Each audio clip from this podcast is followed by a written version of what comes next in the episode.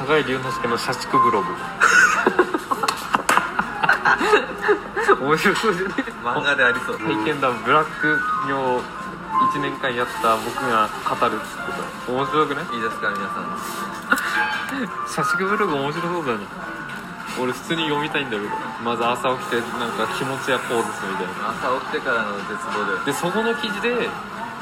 転職しましょうってやればあれじゃないアフィリエイトできるのアフィリエイトの案件やばいからね3000とかだからうんやばいよね今少しでも転職しようかなと思っているそこのあなたそうそうそうそうで私はブロック金融に勤めたら病院行く羽目になりましたみたいなあ全部全部正直1記事だけでさ なんかいけそうな記事ねなんか